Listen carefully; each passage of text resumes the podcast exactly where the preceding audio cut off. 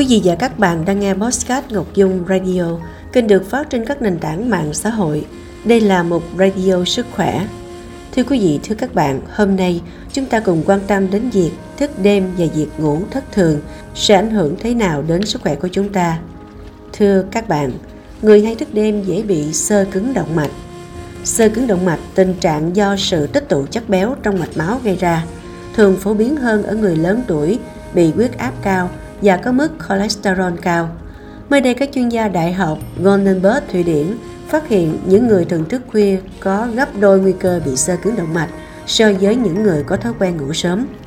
Trước đó, các nhà nghiên cứu đã theo dõi 771 người từ 50 đến 64 tuổi để đánh giá xem liệu bệnh sơ cứng động mạch có phổ biến ở các cú đêm với những người có xu hướng thức khuya và dậy trễ hơn hay không. Kết quả cho thấy tỷ lệ sơ cứng động mạch ở cú đêm là gần 41%, còn những người có thói quen ngủ sớm là 22%. Sau khi tính đến các yếu tố nguy cơ khác như cân nặng, hoạt động thể chất và thói quen uống rượu, các chuyên gia phát hiện người thức khuya có nguy cơ bị sơ cứng động mạch cao hơn 90% so với những người đi ngủ và thức dậy sớm hơn.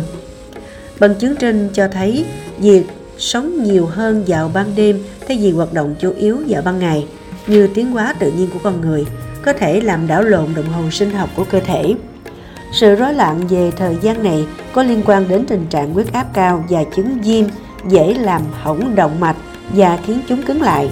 Lượng chất béo tích tụ gây cứng động mạch còn có thể vỡ ra thành các cục máu đông, dẫn đến đau tim và đột quỵ. Ngoài ra, người thức khuya cũng thường có lối sống không tốt cho sức khỏe như ăn uống kém lành mạnh, nên cũng có thể làm tăng nguy cơ mắc bệnh sơ cứng động mạch. Giấc ngủ thất thường làm tăng nguy cơ bệnh tim. Nghiên cứu cho thấy giấc ngủ không đều có thể làm tăng nguy cơ phát triển chứng sơ giữa hoặc sơ cứng động mạch ở người trên 45 tuổi. Giấc ngủ thất thường ở đây đề cập đến thời gian ngủ mỗi đêm không đều hoặc ngủ vào những thời điểm không giống nhau. Đặc biệt những người có thời gian ngủ chênh lệch từ hơn 2 giờ mỗi đêm trong cùng một tuần có thể phát triển chứng sơ cứng động mạch. Những phát hiện này cũng đã được công bố trên tạp chí của Hiệp hội Tim mạch Mỹ. Sơ giữa động mạch là sự tích tụ của chất béo lắng động gọi là mảng bám trên hành động mạch.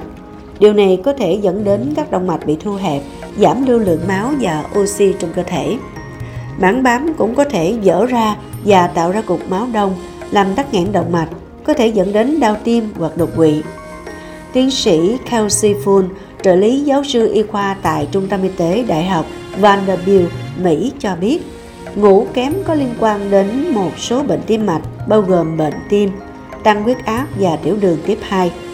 Tiến sĩ cùng cộng sự đã tiến hành thực hiện khảo sát trên 2.000 người để tìm ra các mối liên hệ giữa chất lượng giấc ngủ và bệnh tim.